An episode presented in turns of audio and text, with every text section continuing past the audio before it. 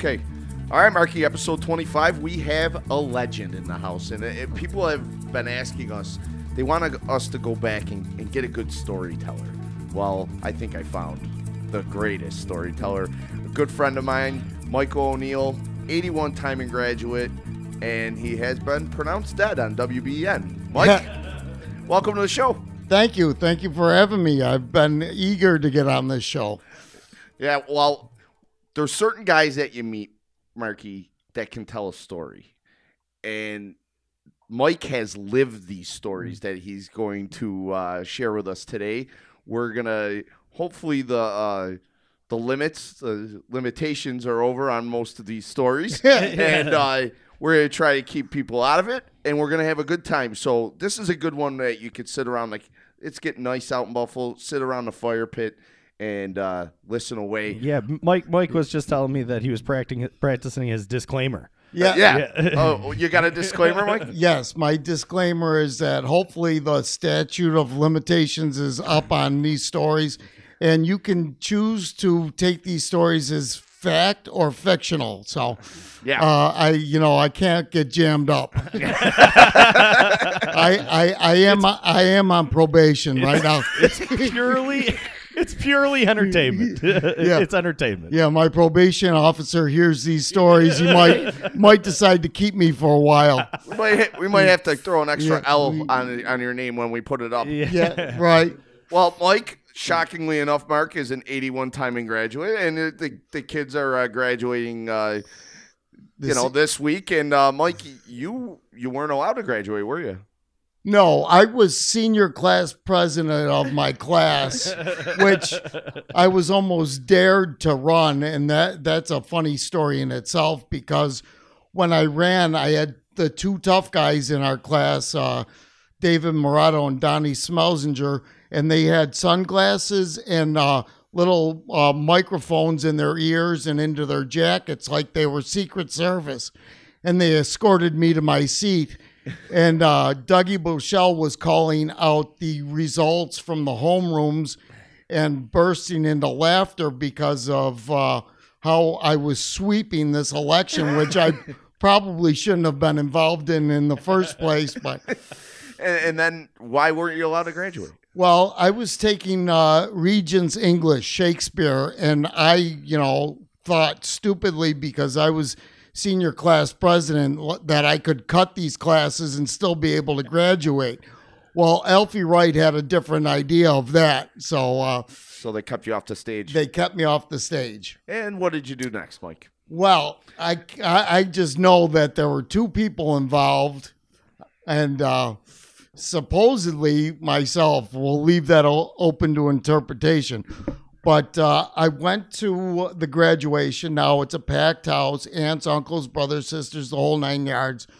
And uh, two people went into the men's bathroom, lit up cigarettes, broke the filter off the burning cigarettes, and shoved the wick of K88s into the burning cigarette.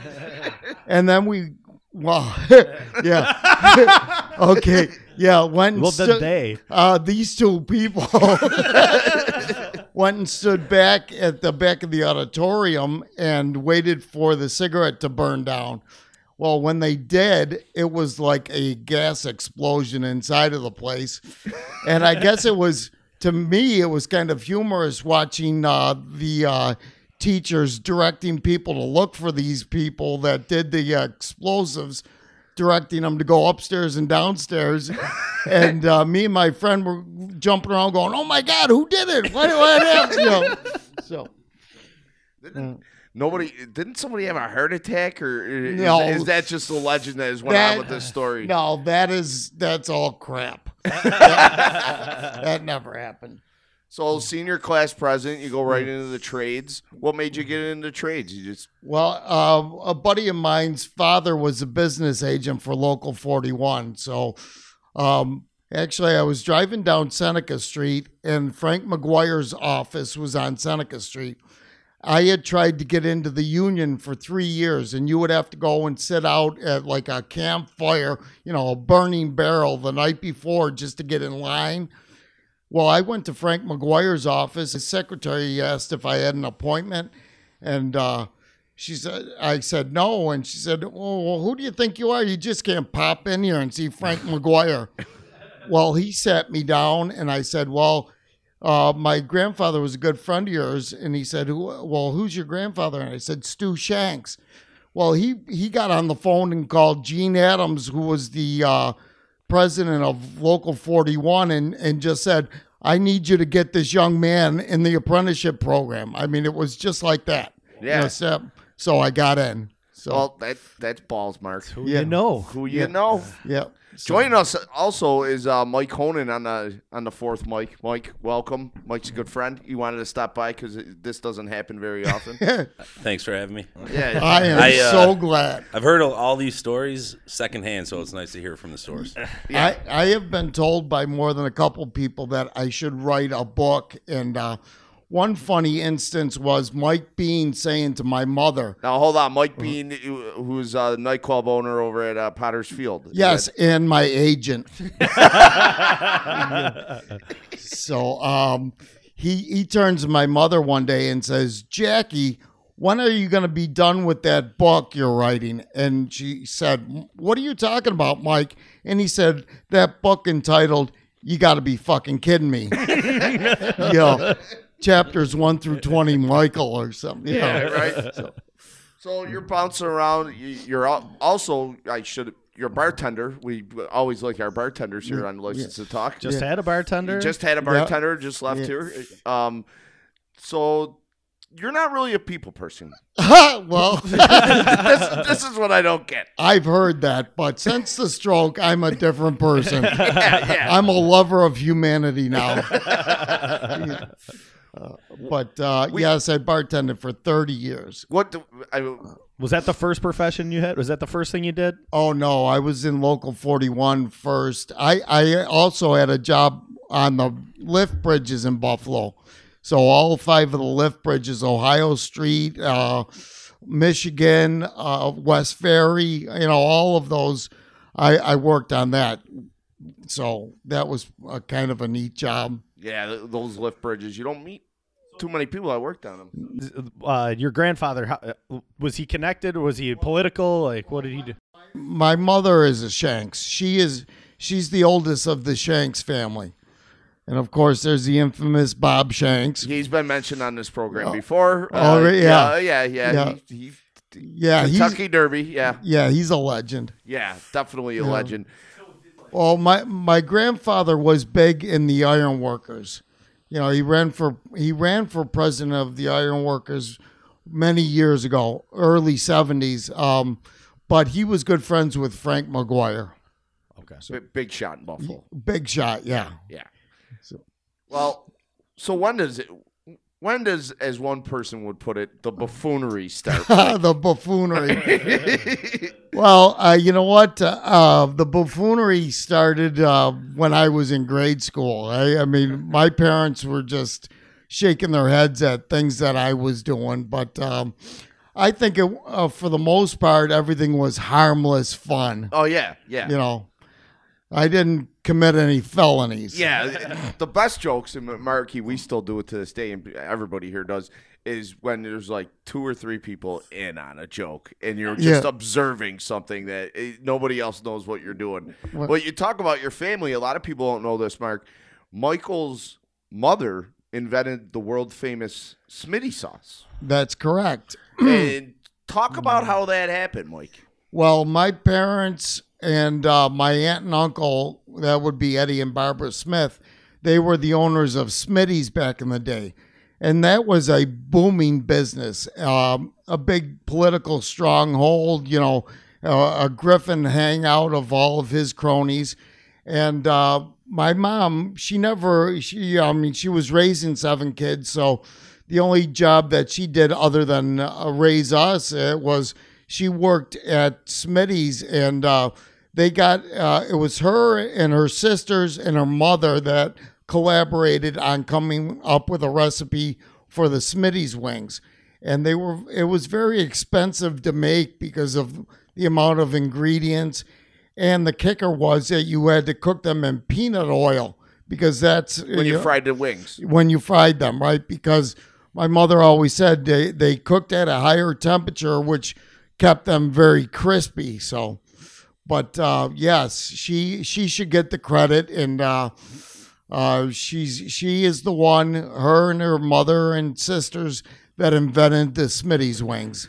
Yeah, we uh, we had them for a little while. Uh, there's there's a lot of chicken wing tie-ins here in this room, but we we call them Mrs. O'Neill wings when What? we were over on Hopkins in honor of your mother. And uh, there's a lot of ingredients. We we we cut corners a little bit, and that's why we didn't call them Smitty's. You know, Right. But it t- uh, we had people tell them. But the hate wing was also Well, that's the Yeah. thing. That's where this all comes where back. it all comes. So Yeah. I said early on when we were doing all these wing recipes, I said, "Well, Mike, you know, why don't they name a chicken wing after you?" and that's when the hate wings were born, and they were named after Michael O'Neill. And we'll get to where we met yeah. later. Uh, but uh, yeah, I. I don't think people know. We're not going to say what's in them because Yeah. people are making money off using them now. So I don't Right. want to. Uh, there are a lot of ingredients in there. There, there right. are, right to to make them the way that Smitty's did, which were absolutely delicious. Um, yes, there was a lot of ingredients, so consequently, it was expensive to make, and I think that's why a lot of people don't want to make them as the original. You can get them. You can get them at Doc Sullivan's in uh, the Irish Center. Right, right. The, the old staff, the old staff from Doc Sullivan's, the old Right. regime. They're at the Yeah. Irish Center now cooking them. I understand that, right? And uh, I have to give credit to uh, Jerry Sullivan because he was going to get into the uh, wing fest that they have down at uh, what Coca Cola Field. yeah. And uh, he said he would only do it if he gave homage to my mother, which I thought was really cool. Oh, wow. I don't know. That's why he stayed in business for so long. Yeah, 16 yeah. years, he did it right. right. yeah. Mike worked there. Yeah. Oh, Mike, you worked at Doc's? Yep, I cooked Yeah. there. Cooked the wings there. Oh, did you? I, I bartended for Jerry for a short time. Yeah. Eh, Well, it kind of came to an end when the, the gentleman who stabbed me came, yeah, which that's another story, came in the bar. But Now, Skip the I- I wings. love Let's how- get to that. Yeah, like how. I love how you just casually, th- uh, you know, when I was stabbed. Talk about. I mean, we, we've had Billy Brown on here. He's talked about, you know, yeah, it was always lore. We're not going to name any names, but, but what happened, Mike? well, when I owned O'Neill's, I was in O'Neill. You know, we had opened up. We were only in our first few weeks of uh, you know operation. But O'Neill's was gangbusters. I, it was crazy. I mean, we had a guy at the door w- letting people in as people left the place because it was so crowded. So this gentleman and his girlfriend were in the bar, and they were telling me to, uh, you know, they were asking for drinks and tell me to put it on Bobby Megan's uh, tab. So I went down to Bobby Megan, and Bobby said, "Oh, Mike, he's a pain in my ass." He goes, "Get him a drink." And uh, so these two slugged down their drink and then told me to give them another drink and put it on his tab. And I said, Well, he didn't offer the first time and he didn't offer the second time. So, no, I'm not going to do that. And this guy said to me, Who the hell are you? And I said, Oh, I own the place. And he chuckled and said, No, there's no way that, you know, me at 30 years old own this place that was kicking ass. Right. And I said, Well, I took their glasses away. I said, Well, now you can leave. And he said, Well, who's going to throw me out? And uh, I started walking around the bar, at which time my buddy Al, who I hired, oh, sorry. So that's all right. Uh, Your buddy L. yeah, my, Buddy yeah, Al. my buddy Al So your buddy Al, uh, said, You hired me as a bouncer, so um, let me do my job. And he, he, he removed them from the bar.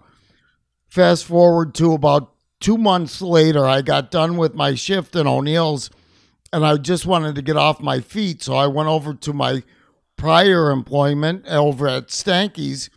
And this gentleman and his girlfriend were in there talking with Stanky. And uh, saying, excuse me, the guy said to Stanky, You let scumbags like this in your bar. Of course, Stanky turned to me and said, Mike, don't do anything. And uh, as I went up to the pool table to shoot in a couple of balls, this guy blasted me in the face. So we fought, and he was removed. And he didn't live too far from the bar, so he drove, got a knife, and returned to the bar. And I was sitting on a bar stool telling Stanky this story about Bobby Megan, which I just disclosed Yeah. to you. And um, I heard somebody come in the door, but by the time I turned on my bar stool, uh, he was right in front of me and just buried the knife in my belly. Wow. So I didn't know at the time because I was wearing a black shirt that I was bleeding. I thought I had been punched in the stomach, but uh, of course, Stanky got in between us, and being as small as he was, this guy was reaching over Stanky, and he sliced me across my back and my chest and everything. So, yeah, it got to be pretty severe because. Um, uh, can I mention the guy who drove me to the, uh, the hospital? Or Sure. well, Gary Griffin was outside, Yeah, Griffin can listen Yeah. to this. and uh, Gary Griffin uh, probably saved my life because he got me to the hospital on time. Uh, well, of course, Mercy couldn't. Uh, they they weren't prepared for my situation, so there were enough police cars because my two brothers who are cops showed up. My brother-in-law. And this this doctor said we don't have the wherewithal to treat him. We need a trauma unit. So I got a police escort to ECMC. So that when I when I was transferred from the ambulance to the waiting trauma team, that's when one of the doctors uttered, "Let's move it, people. We're losing him." Jesus. Yeah, and I thought to myself, I don't know who you're losing. yeah, but uh, And it, it, So you were conscious this whole time? I was conscious. Yes. how's that ride? Um, I think it was worse for my brother Dan because the driver said if he loses consciousness, we're in a world of shit. So Dan tried to uh, reassure me, you know, Michael, are, are you conscious? I said, I know what's going on. Just get me to, to ECMC. Yeah. And, uh, you know, they, they did. I, I was conscious. I actually, I was relatively calm for what was going on. Yeah, isn't that amazing? Yeah. You hear that a lot. So, Yeah. What do you, you ever have an experience mean, like that? Gar- yeah, Marky? Garrison Keeler, when I talked to him, he said bartending's the most dangerous profession. How how do you get into that? Well, I I don't know if my family being in the business had anything to do with it. I mean, I was I was always cleaning up as a young kid. You know, my dad would have uh, us boys go to Smitty's and clean up in the morning with them. Um, but I don't know. I got to know a lot of people in South Buffalo, and uh, I hung around a, an older crew for a lot of my years, and I was uh, really taken in by a lot of the older guys that at the time were hanging out in Stanky. So, The world famous Yeah. Stanky's. so they indoctrinated me. Ken Hall hung out at Stinky's, Marky. Yeah. Little known Yeah. fact. Well, you, you talk about that, and the community really rallied around you, helped you out. Uh, I thought that Yeah. was great. And then, you, you know, years later, you, you running and uh, you end up downtown at City Hall and with our alumni, Ray McGurn, because you Oh. refused uh, to give it. Oh, Talk no. about the nickname. Thing, Oh no, your I nickname yeah, theory. Yeah, you know what? There's a lot of great nicknames out there which were typically given to a person by somebody else. Yeah. Ray McGurn, I think, is an exception. I, I refuse to call him Kinger. You, you know, you dubbed yourself. No, I'm sorry, I can't do it. Those uh, that you, if you Yeah. haven't listened to the Kinger episode, go back. You'll you'll know exactly what he's talking about. But you you run into you run into a lot of nicknames going going up in City Hall and a lot of weird experiences being the building inspector. I bet. Well, I'll tell you when when I was up there when I started in '95, you couldn't have had a better crew. Brian Hayden, Doc McGurn, uh, Louis Petrucci, Kevin Gould, myself. I, you know what? I I, sh- I hate to even start because I'm going to leave names out. But Yeah. It was just a fantastic time to be up there. It, it was like us uh, being on the set of Barney Miller. yeah, yeah, yeah. A lot of hijinks going on up Oh, there. it was a ball. Yeah. I mean, we did our job, but we were a tight knit group. yeah. We had great Christmas parties uh, and picnics and everything. So, Oh, No. Mike, No. I, you know, I'm just gonna you you you worked at you lived at Marine Drive, that Oh, very iconic place in Buffalo. oh, that was great. yeah, uh, talk about your experience down at Marine Drive, down on the water over there. Well, uh, I'm going to tell you this one funny story. This this one really tickles everybody's funny bone. Let's use Al and Phil and Okay. okay, Okay, sure. Maybe you can use their first names. So I was down at the Brick Bar many years ago, and um, a gentleman said he was having an after hours party in uh, the Hilton, which was later called Adams Mark. And um, we went down there, myself and two of my friends, Al and Steve, right? and um, Both great guys. to to get to the floor where this party was, you needed a key. It was like the a penthouse. So we couldn't get up there. So what we did was we cut through the kitchen and we went up a service elevator. Good thinking, Mike. So we were in there and um, we didn't find our friend that invited us. So my two buddies told me to do a little uh, slapstick comedy and keep the people in the room interested while they while they rifled all their beers that were in the tub in the bathroom. So What are you doing? A Smothers Brothers skit or something? Oh, I was going like, uh, okay, who ripped the tags off of these mattresses? yeah, yeah, yeah.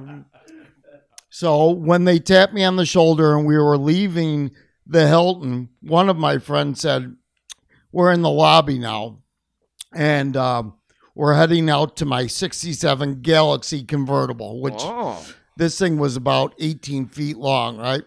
Which came in handy when I tell you what happened. one one of my buddies said that couch would look great in your apartment. Now I'm living at Marine Drive. Well, they proceeded to pick up this 10 foot long couch and run out of the lobby of the Hilton with it, only to put it upside down on my convertible to drive it to Marine Drive. And when we got there, it didn't fit on the elevator, so we had to go up scissorback staircase with this huge 10 foot long couch. so, yeah, quite an experience.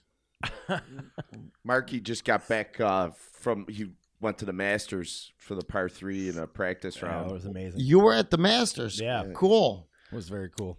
we we've heard through the grapevine, Mister O'Neill, that you attended a U.S. Open. oh, oh my God. We don't even have enough time. Uh, for the, give us give us the medium version. Okay. Well, you know what? I don't know if I should just cut to the, uh, you know, the conclusion of the the the trip. Uh, it was a an extraordinary trip. and Where where is this? it was at the Congressional Country Club In where where? in D.C. Okay, okay. and a friend of mine got exclusive tickets. So we were in the west wing of the Congressional Country Club. I mean, they were giving you everything drinks, cigars, huge golf umbrellas, which they shouldn't have done. We'll get to that. um, but uh I mean, we were treated like kings. It was South Buffalo doing royalty. And um, so a- after a few days, we were heading back to Buffalo on a puddle jumper. It only sat maybe 30 people on this plane. And I boarded the plane and they wanted to check my extremely big golf umbrella. And I, I was bombed and I said, no, I'm going to, you know, I'm going to keep it with me. Well, we boarded the plane and me and my two friends were not getting along with each other at the time. So we sat away from each other. And because it was delayed, I got up out of my seat and went to the cockpit door and started beating on the cockpit door saying, Do you guys know how to fly this thing? well, well, as luck would have it, I was deboarded, for lack of a better term, by two full regalia police officers. Now, as I'm on the tarmac and my two friends are looking out the oval windows of the plane, I am pointing, jabbing this umbrella at these two cops, going, rah, rah, rah. Yeah. When one of the police officers rips the umbrella out of my hand and throws it to the the ground and says, Mr. O'Neill, you have absolutely no idea how much trouble you're in. And a light bulb goes on over my head, and I just, without thinking, reach into my back pocket and whip out my building inspector badge. and, and I proclaim, I am also an officer of the law.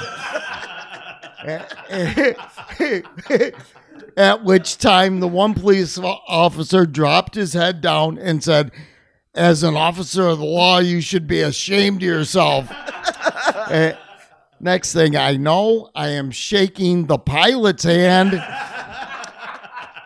And they let me back on the plane. That worked. Well, I can't believe. Well, just remember, this is prior to 9 11. Yeah. They would have shot you. Yeah, now. yeah, or else I'd still be in uh, Guantanamo or somewhere. Yeah. Well, Oh, I- building inspector. Yeah. I didn't know you had a badge. For, Oh, it's a beautiful badge. uh, huh? oh my gosh, you haven't seen it. Everybody else has. As uh, Mr. Thomas Vivian once proclaimed to me, Mike, you've got two brothers, a brother in law, and a sister in law who are all police officers, and you have used your badge more than all of them combined. I've been with you when you used Yeah. the badge. Name night Yeah. at the Funhouse. Oh yes, yes, yes, I did use it that night. Yep.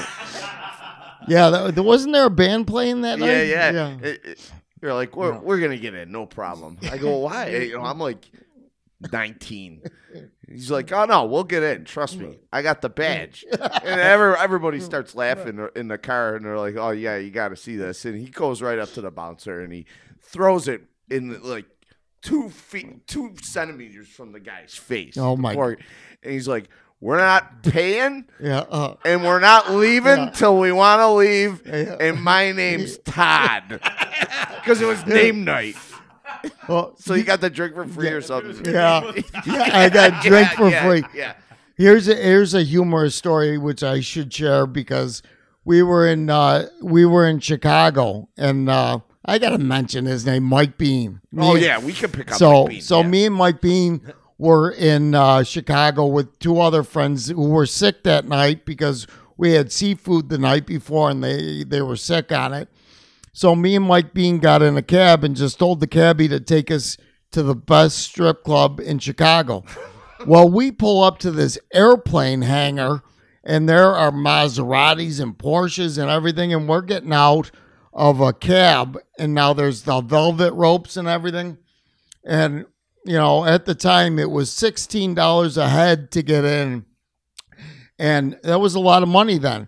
And as we we get up to the uh, the uh, doorman, he says, "Have your money out, your ID out, and uh, be you know be ready to to move along." Well, Mike Bean was ahead of me, so he was paying the thirty six dollars for the two of us to get in. And he approaches the plexiglass window where the girl's taking the money. Now, this huge black man in a tuxedo takes my ID and he's got the little uh, microphone in front of him and he starts going, Hold on, give him his money back. We've got an inspector from New York, an inspector from New York. So they they brought me and Mike up to a reserve table right up at the stage. I mean, Of course, they. and, and of course, Bean's going, What the hell did you do? I accidentally tinned this guy. Yeah. so, and that's the one time Yeah. you accidentally did it. yeah, yeah, yeah, yeah. I have used it in many cities. yeah. I also I seen you. I seen him once. So I I started. Let, let's see how we. We'll tell him how we met. Okay. Uh, I was just you know nice kid. Mike will tell you. We graduated. We've been good friends since like fifth grade, and I walked in here to start tending bar with these guys at Yeah. Stanky's Cafe on Abbott How long were you there prior to him coming there? This, Oh. is, this is ninety eight. Oh gosh, I started in uh, '84, So Yeah. That's when I was born. yeah. that makes me feel great. So I'm like this, you know, not nice. I mean, I'm nice. I'm like, you know, I went to church like a year that year. How You old, know, were, how old were you? 18. yeah, And I- but I'm yeah. working there. Yeah, I right. wasn't really drinking Yeah. there. How old yeah. did Oh, yeah. Stanky think you were? Oh yeah, Stanky thought I was 20. Oh, then okay. 21, and then on a tw- my mm. 21st mm. birthday, I was 24. You were no when I when, on my 21st birthday, he goes, ah, "What are you 24?" I was mm. 21. So I started hanging around these guys, and you know, Mike Mike was a treat. Uh, Mike badged this guy for some reason. They didn't like this guy across the street, and I don't know what his name was, but they called him Eddie Burrito. so you can picture what this guy looks like. He's, you You're know, right. this fat guy, you know, and he Mexican fat guy. Yeah, yeah. So go ahead, O'Neill. Tell tell him Well- tell well- what you did to him. Well, what what was going on was they were building a second floor balcony, and I pulled up at the house and I said, "I hope you have a, a permit for this." And out the second floor window, somebody pops their head out and goes, "What are you doing with that fake badge?" well, of course, now I'm using it legitimately, and I and I take offense to it. So I uh, they saw me go into Stanky's because I was going in to start my shift. So minutes later, this huge guy comes walking in the bar and uh, he uh, he starts asking where the guy is with the fake badge. I'm like, well, it's not a fake badge. And he said, well, I came over here to kick your ass, you know, and I. Of course, you know, I carried uh, a piece under the bar for protection. so uh, well, I was legal, by the way. Yeah, yeah. There's the disclaimer. But you really, I'll tell you what, you played it smooth because it was uh, it, it was diffused real quick. yes, it was. And It you was. were smooth. you, you know how smooth you were. yeah, I You're like, didn't. ah, well, you know, Yeah. uh, we Yeah. gotta talk about this. You know, it's just sometimes I gotta do my job. yeah, yeah. I didn't like point it at him. I just kind of spun it around on the bar. yeah. So yeah, there. You know what? There were there were a couple instances, and I'm not saying it was me of gunplay. No, yeah, it wasn't you. You know, yeah. I- remember hearing once because the air conditioner was r- real old. And he wouldn't buy it. He wouldn't. do- Ronnie Forsica, who's a great guy. Let, I, let's I- say that. Before Ronnie, wa- Ronnie was the best, and he was he was my boy, and uh, you know he's passed, and Stanky was just one of a kind. So Yeah, for the because we got people that listen, you know, that used to live in Buffalo, they live Right. of state, and now we have, you know, we're big in Asia. So Yeah. this is kind of like a, a, I don't want to call it cheers, cheers with attitude. You're right. say, you know? absolutely, And, yeah. uh, don't eat there. no, yeah. don't no, unless you want the green wings. Yeah, Uh, yeah, yeah. Well, the bar is now Jordan's. I mean, Oh, yeah, yes, The bar is now Jordan's. Right. It still exists, but Yeah. it Yes. was stanky. So yeah, yeah, yeah. Good job, Marky. They um, he would he wouldn't buy a new air conditioner for Uh, you guys. well, I was there for years. Like I said, I started in about '84. I I was there. I bartended. Um, uh, you know, I went to O'Neill's, but came back to Stanky. So all told, I was at Stanky's about 25 years, and um, you know, I, the air conditioner was there from before I ever started. And Stanky would always say, "Ah, the, the air conditioner's fine. All you got to do is hose it down." You know, and it, I said, "Stanky, it doesn't. It doesn't work. It's too old." And well, let's just say that Stanky, he was a great guy, but he was extremely frugal. okay. So I had nights when I had to bring I brought two fans in from home because it was so hot in there. And I kept begging him to buy an air conditioner and he just outright refused. So one night I was in there and um I, you know, I don't know how it happened, but got a hole right through his air conditioner. and the freon was shooting out through the place and it was, it was very so he had to buy a new air conditioner as luck would have it and, and let me tell everybody, uh, you guys, Uh. the way the way they used to like not treat this guy, but like th- there was fruit flies O'Neill would take it a step further. He would take a napkin and put a straw through it, and he would yell at this guy, "Look at how I have to drink in here." And I keep returning here for some reason. I, I was there the one night, Mike, where he uh, Mike starts serving someone a drink, and he's looking at the ice, and everybody's complaining that there's something Oh, in, in their God. drink, you know. So Mike, and, and back to my last point, he took it to the extreme. He starts digging out the ice. M- Mike, t- you remember this? I, I, I'm not sure which story. There's so many, but The minerals. oh yeah, yes, yes, yeah. It was like the black clams in the bottom of the ice maker. Yeah. So I had I ran a hose up the bottle chute from the basement. I emptied out the entire ice bin. Mark, this is like a big production now because Mike is going to prove a point. Yeah. and guys that have worked at Yeah. bars sometimes, Yeah, oh. if they prove a point, Yeah. then Yeah. you got to Yeah. fucking fix Yeah, this. You know, and you clean this Yeah. and you get there. yeah, yeah, yeah. I spent two hours. I had to have somebody else work the bar while I did this, and uh, I had sent somebody to Tops to get ice until I could clean out the ice machine, which was just disgusting. And I remember Stanky spraying like Windex on the ice machine and, and me calling him up and berating him. I said, Are you out of your mind? You're putting ammonia on the ice that are going to go in drinks. And he was like, Ah, no, that, you know, that's what the ice guy told me to do. no, he didn't. It really makes sense how why I was pretty fucked up in that place. yeah. Oh, that place. So, um, But but so Mike takes all the black soot, and Oh. I remember Mike. He's yelling like the whole time. He's going, "Look at this filth!" and he, he takes pictures. Nobody drank pictures of Yeah, beer. right. So he fills, oh, up, that's right.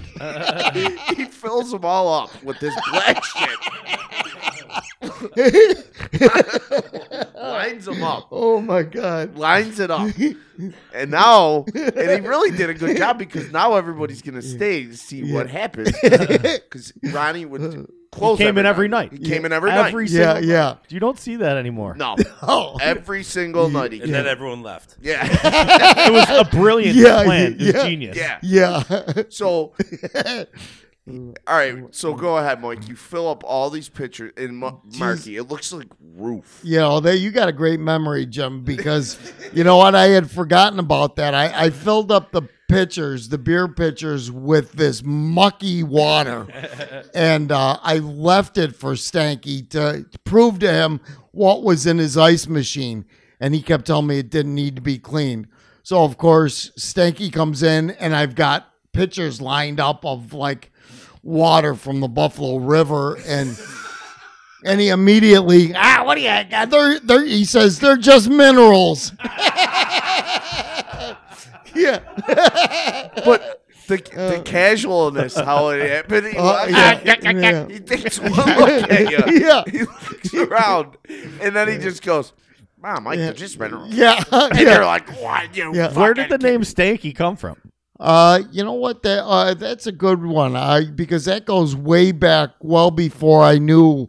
Uh, and a lot of people don't know Stanky's name, Ronald Forsica. Yeah. and uh, you know, his his daughter just had a a child, which I want to give congratulations to. Yeah. The Forsica family is wonderful, um, but uh, that was something that was given to him in the army. Um, you know, when Ronnie was fighting the Germans. so Uh, but you, I mean, you, you guys always stuck out for him, and uh, you know we all loved him. Is but there a story behind how he got it? uh, no, well, not that I recall. No. yeah, he he, ah, you know, it doesn't matter. Yeah. He, that's what he would say. Stanky. Ah, my my buddy uh, Carl Paladino gave it to me. Yeah, he'd always say that. My buddy Carl. He probably Yeah. shit himself one day. or. Yeah. Well, but he, uh, Yeah, yeah. uh, he, he- when you'd ask him, like we were kids, Mike will tell you, he'd be like, "Hey, how did you get? Why did I call you Stinky?" He's like, "Somebody, why get this kid out of here?"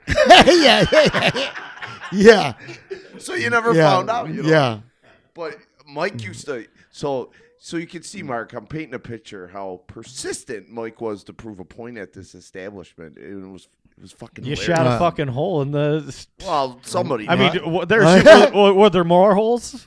Well, well, yeah, there there is a, there is another hole. There, There there there. Yes, that, that's a good story, which is very funny.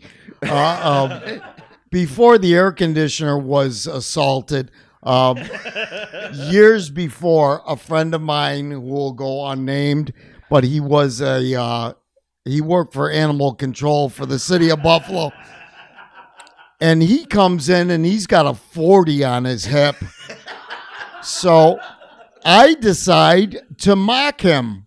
At which point he says, "I I could shoot the eye out of a you know like a nickel at twenty pace or whatever he said, you know." Yeah. And I was laughing at him, and not expecting this move. He he whips around and shoots the clock.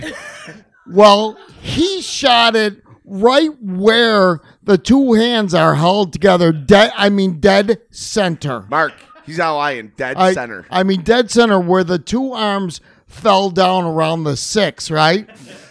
And now, now I'm like, oh my god, I'm, Stanky's gonna lose his shit. What am I gonna do? So I went up with a black marker, and I drew the arms of the clock on there, and and it was so precious because weeks later, Stanky proclaimed, "Ah, the batteries are dead."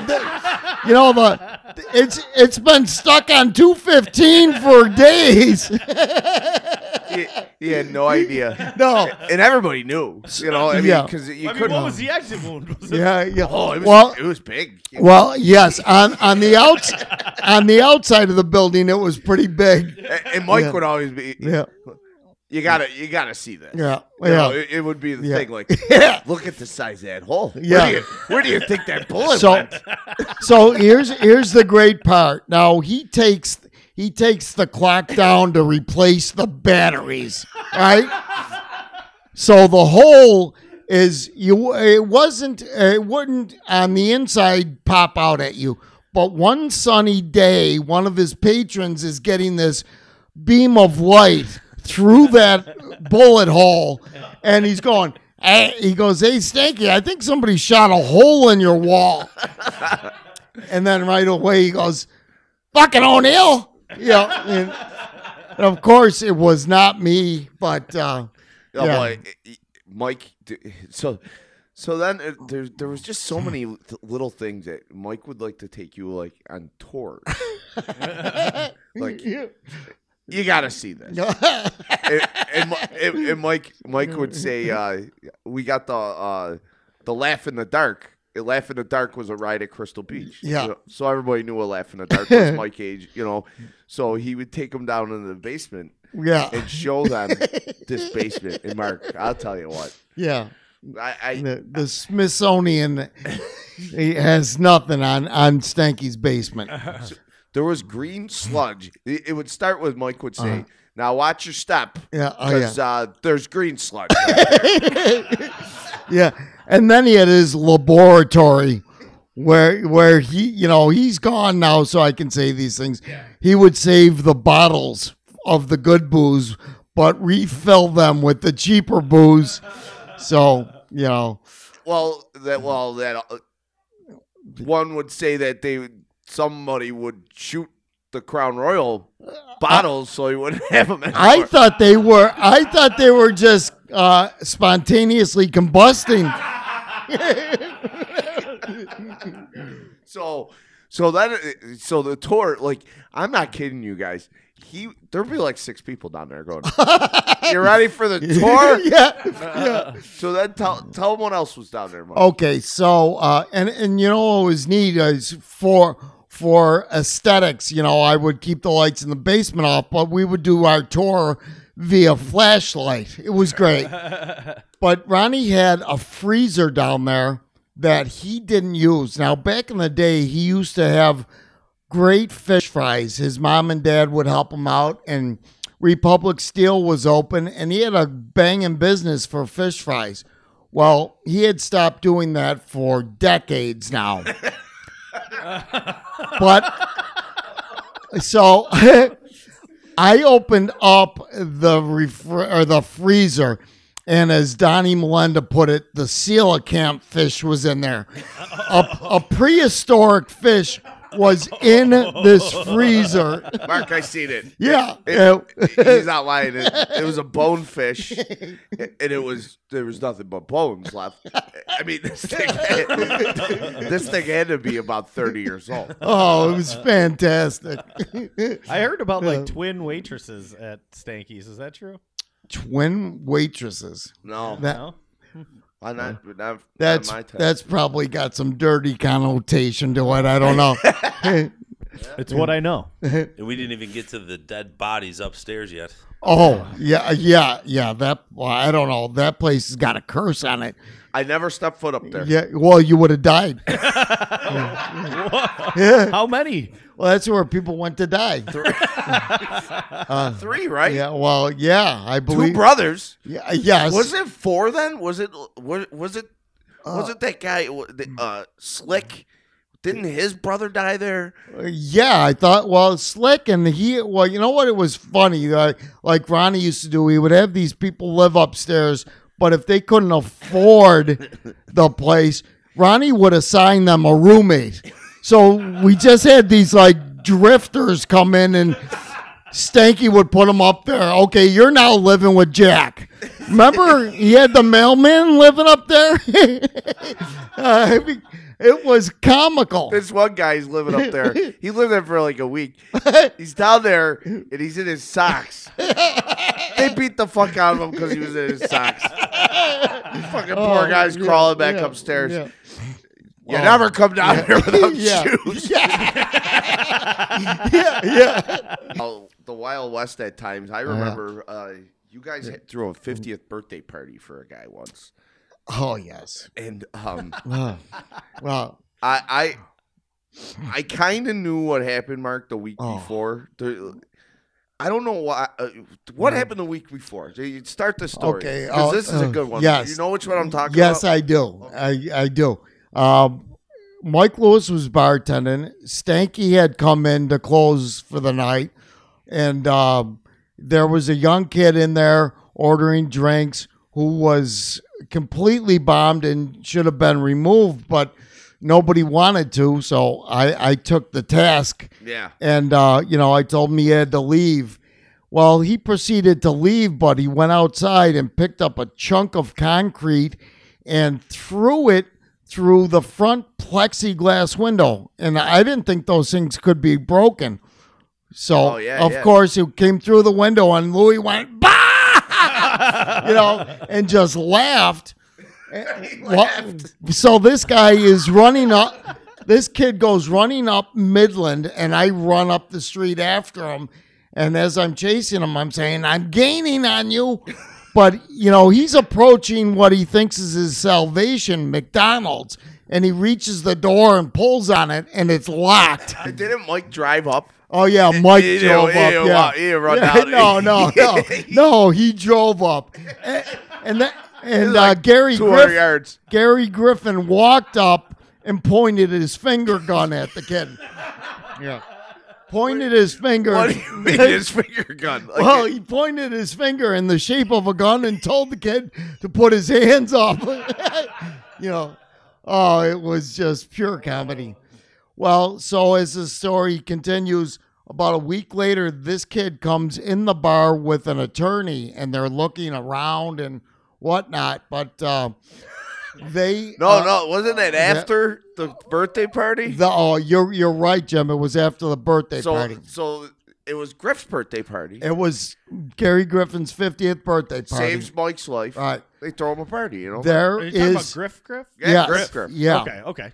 So the place was packed for his birthday party, and it was full of, of wreckers from the community. You know, you got What do you mean, wreckers? uh, the the tough guys. I mean, Oh. there's uh, Mike Lewis, my buddy Al, Eddie Tazinski. Uh, you know, went on and on, and uh, you know, my brother Tim, who's a cop, and these, uh, for lack of a better term, uh, urban white guys come in the bar, and there's like six of them, and they start positioning themselves around the bar, or, you know, around the pool table. Well, they had come back to re- uh, uh, exact revenge. Oh, because of the McDonald's. Yes, because of the McDonald's thing. so I pointed them out to my buddy Al and Mike Lewis, and, and so my brother Tim is escorting one out, and uh, one by one they're being escorted out.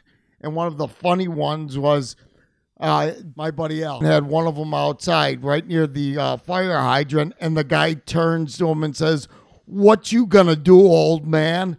Oh no. To to my buddy Al. I, I, I didn't I don't know how the kid's head stayed on his body once the Al hit him. Oh man. Yeah.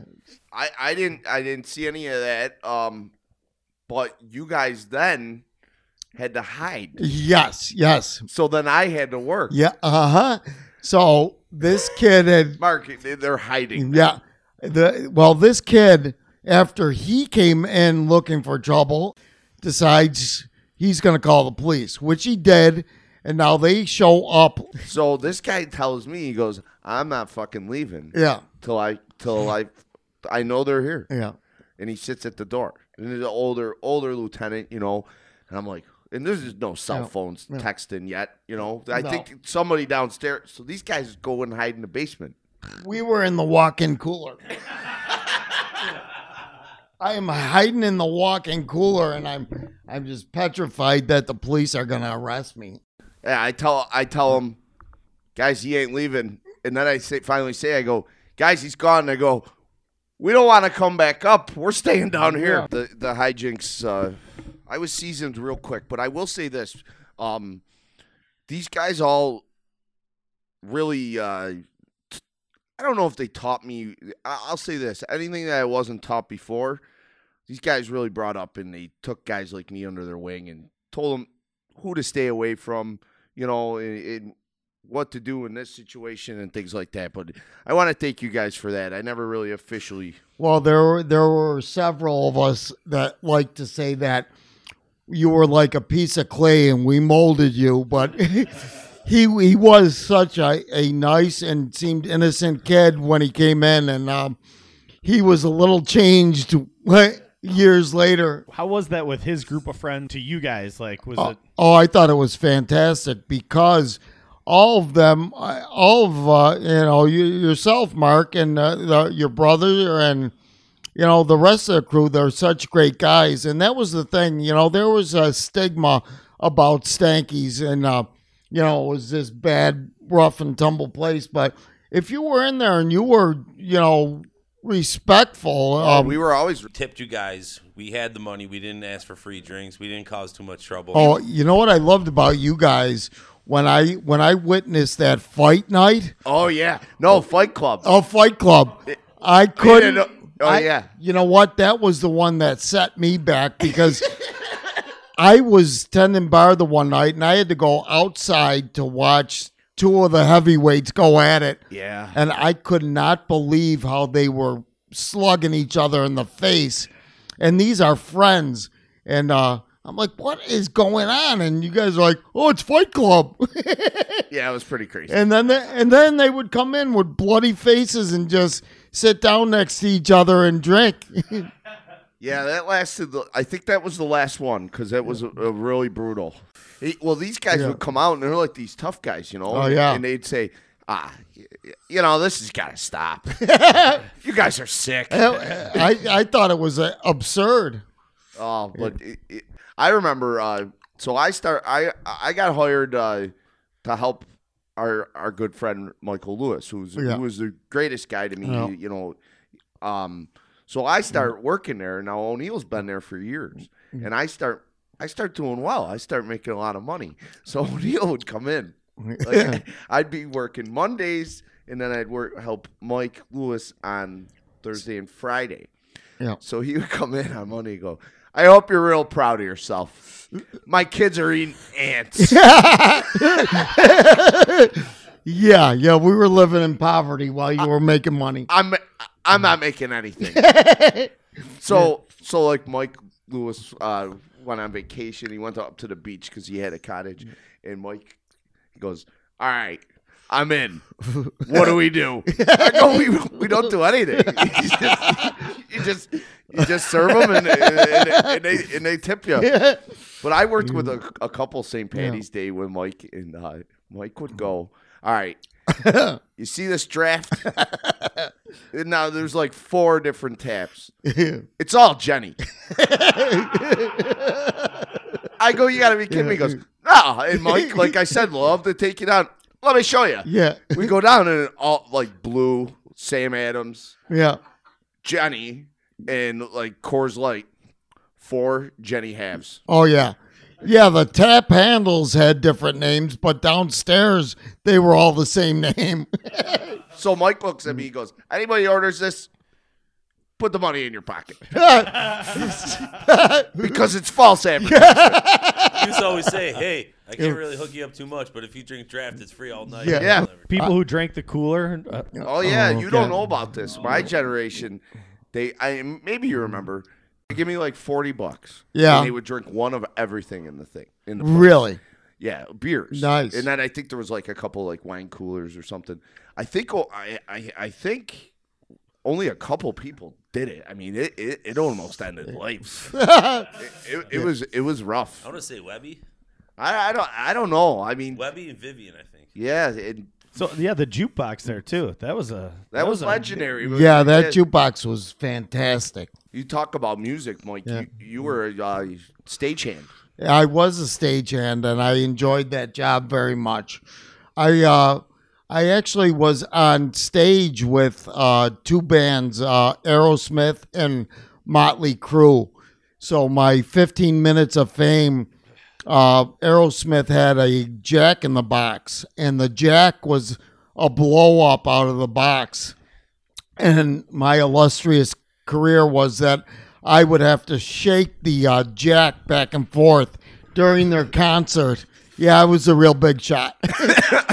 You you kind of got us at the end uh, pulling some hijinks. You have a story about me and my friend Mike that uh, inv- involves a cigarette. Tell Marky that one. oh my god! Well, Stanky, he liked to bum cigarettes. He didn't like to purchase them, but he did like to smoke them. So what we would do was uh, we would uh, uh, one of us would have Stanky's ear. We would be talking to him, but we would set the cigarette down at the other end of the bar and watch him look at it and and try and like make his way down to it.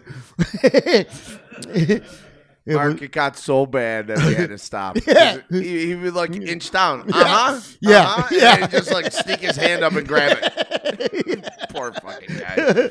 oh, it was great. I I don't know if this is gonna make air. Oh, There's a lot of stories in bartending. a lot. Yep. and uh well I'll I'll tell one and then you tell one. Okay. Me and Mike are working at Patty's Day, and I don't know if you remember this. And there's a guy and a girl. The, woman is older, and the guy is my age. Okay. So they're kind of making out. So Mike comes down to the my end of the bar, and he goes, "You know, look at this. You know, it's already starting. Patty's Day. This is just I I, Oh. I, I we've been here an hour. I, I Uh-huh. can't take this." I go, "What? What are you talking about?" He goes, "Look at these two. I go, "Mike, I don't know how to tell you this, but that's his mom. Oh, You remember this? it, no, I don't. It was it was whose mom? the guy's who was kiss- he was kissing. No. Yeah, you don't remember this? No. Oh, Oh my god. well, you told everybody that walked in. It was the greatest thing. You're like, that's his mom. Oh, You want to hear the latest? That's his mom. you, you you didn't believe me, and anybody that I knew walked in. You go, you know that guy? Yeah. Is that his mom? yeah. Oh, great. This is great. oh my god. So, so there there's a story that is. I don't even know, Mike. You're just gonna have to. You know, there was a Sabres game, and there was an unruly customer, right? Where is this the guy with the dogs? Um, Yeah. no, this is the guy. Oh, oh yes, yes. Well, what happened was I had played a round of golf and I was just a horrible golfer. So I shanked one into the woods and I went looking for it with my five wood. And I found it and I wanted to take a half swing just to put it onto the fairway, but there uh, there were two trees in front of me that were about eight feet apart from one another, and I thought I could put it between them. Well, there were three clicks: the click of the ball off my club, the click off the tree, and the click off my forehead. So this ball slammed me right between the eyes and the forehead, and I had this huge lump on my head. And I went to bartend at Stanky's later that evening, and there was this gentleman who kept calling me Gorf or Dorf, what right? Like Yeah, Conway. Tim, Tim Conway, right? And my buddies were there, and I have to say, I have to say, it was good. They they laughed, and he noticed the laughter. Oh yeah, yeah, And- yeah. But now he's beating a dead horse, and I said to him, John, you know, I don't even know you that well. It was funny, but now you're beating a dead horse. And I asked him, you know, to stop. Well, he didn't heed the warning. So And hate ensued. he, yes, my my anger got the better of me, I guess. He was drinking Budweiser, and I opened a Budweiser, and I went in the kitchen, and uh, uh, yeah, We'll just say we'll leave it at violated. yeah. But uh, then I went out and gave him another chance, and he just didn't. He didn't want to. So, was wasn't it like you guys were watching something and uh Sabres game, yeah, and, and he, he like everybody was in on it, right? right? So and and his he kept like almost drinking it and like Right. put it down. So you guys are all looking. Oh, Uh, he didn't yeah. drink it. So, So finally, the Sabres scored, and uh, he takes a. It was like a celebratory guzzle out of the out of the beer, and then everybody started yelling, "Ass beer!" and did he start? He started yelling. It? yeah, he started yelling it too. so, oh boy, poor bastard.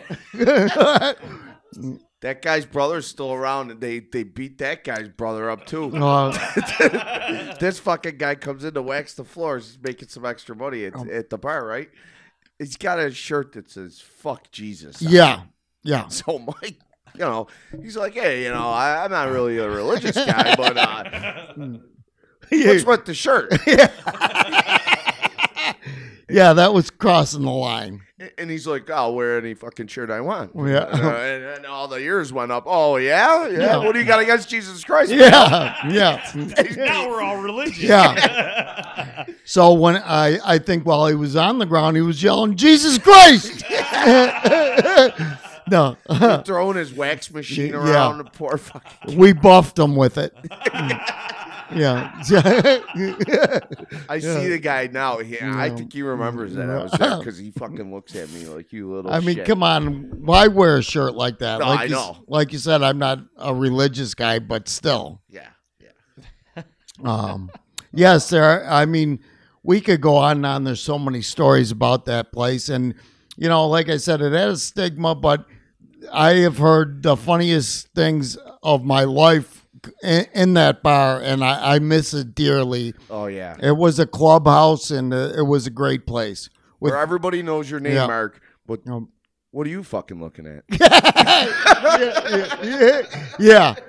Oh, you're a stranger? yeah. Oh yeah. That's the other thing. I I never knew how the place stayed in business because who's this fucking guy? I'm like, I don't know him. They're like, get him out of here. He's got to be a narc. He's got to go. Yeah. Everybody was yeah. Yeah. but uh, it it was great.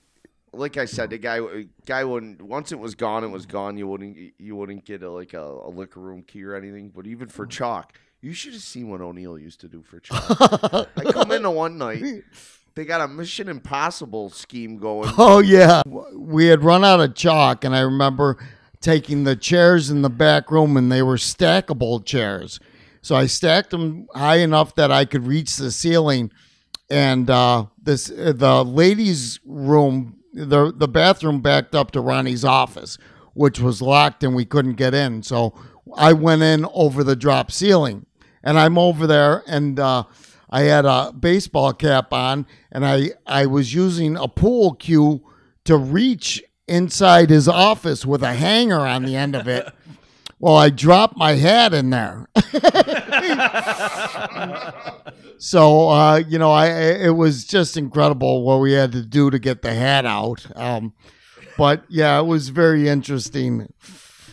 What did, what did you think of when your protege here uh, opened up his own establishment? Oh, you know what? I thought it was great because now, well, you know what? It kind of hurt Stanky's though because the whole crew followed him over to his place, but Stanky's was in its waning days at that point. And uh, you know, it was weird that everything kind of happened uh, quickly as far as myself having the stroke, my good friend Mike Lewis passing, and uh, Stanky passing, Yeah. and and Jack Donovan. Ah, Jack's dying. Yeah, so you know, He was one of the guys that passed away Yeah. from upstairs. yeah, yeah. other night up there too. you know, it was great up there. He had the year-round Christmas tree in the corner. no. Never took it down. Year-round, you could go up there in July. Jack had the Christmas tree. What a life. Yeah. Do they still use that for an apartment? I uh, don't know. I don't know. I don't know what uh, Jordan's has done, but I got to give Jordan's credit. They they uh, fixed that place up and it looks really nice. Yeah, it does. One one night, uh, Super Bowl Marky, we g- get a call from one of our bartenders who uh, he goes, I, I can't get these guys out of here. There's like twenty of them. I, s- you know, I call your brother, call Mikey, nothing. So I went to Stanky's and I got. I- must have walked in at the right time. I'm like, guys, I need your help. Let's go. Yeah, So th- they go in, they clear the bar. These, these guys were scared. These kids were scared. yeah. they left. So the bartender says, "Oh, thanks, man. Thanks. All right." Uh, I go, "Well, where are you going?" He goes, "Well, I'm out of here. I want to get these guys out of here." I go, "Well, th- these guys ain't leaving now."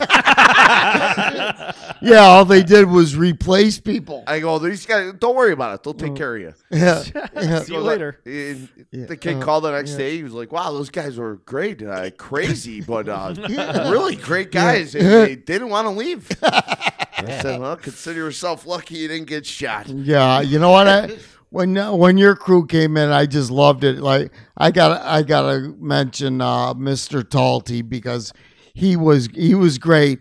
He used to date this girl, and I called her Sterling Heights. Uh, I mean, like it was her name because that's where she came from. And uh, he would come in and ignore her all night. Well, of course, I wouldn't. He's over there playing like golf or something. I, I'm practically licking her neck. Yeah. And t- and tall, he'd look over and go, "I don't give a shit." Yeah. Uh, yeah, God. Oh, boys. Yeah, yeah, yeah, yeah. She fell asleep. Oh boy. oh boy. I. You know what? It's unfortunate that I I can't remember a lot of the stories because uh, we could go on forever. Oh yeah. Well, Arky, oh. this was a good little campfire that we had. Oh, yeah. We needed to bring it back to the the, the old school storytelling. I think Oh, Mike yeah. did a good job. What do you think? Yeah, man. I think I think you you can come back anytime you want. yeah, I'll, I'll have to think up some fresh ones. Yeah, I I think it's just uh, anybody sitting in the room. You know, they dig them up, man. Yeah, Yeah. you know, it's just going down memory lane. Exactly. Yeah. You're right, Mark. Yeah, Mi- Mike, you got some? Nah, just it was amazing. Yeah, That was, yeah. that was fantastic. Well, I haven't laughed like that in a while. Yeah. It was a lot of fun. and I appreciate you guys asking me. Well, from chicken wings to being pronounced dead to uh, shaking the pilot's hand to Oh, yeah. being uh, licensed to talk. Mike O'Neill, you're not oh. licensed to talk. Okay, well, J- Jim, I got to give you credit because you are actually the one who named a drink after me also. oh yeah, yeah, yeah. hate nectar. That's Yeah, where it comes yeah. from. Mike used to say, "Give me uh, raspberry vodka water and a spit of tea." the hates. And this guy, this guy, so they're like, "Oh, why you call it hate?" The one day he goes, "Cause I hate it," and then spit in his own drink. so we'll end on that. Michael, thank you. You've been licensed to talk. Uh, it's been an honor. Anytime- Any- anytime you wanna come anytime back. you want to come back. Gentlemen, it was a pleasure. Thank you. Thanks, Mike. Bye. So this is the time of the season. Not forget your reasons. Don't forget your mind. There's nothing inside left to be. At least for just a little while. No signs, they're drawing the lines It's and it's mine, and I think of each time that I think of you. There's something this time that's shedding the light in the web. It's something deep inside me now.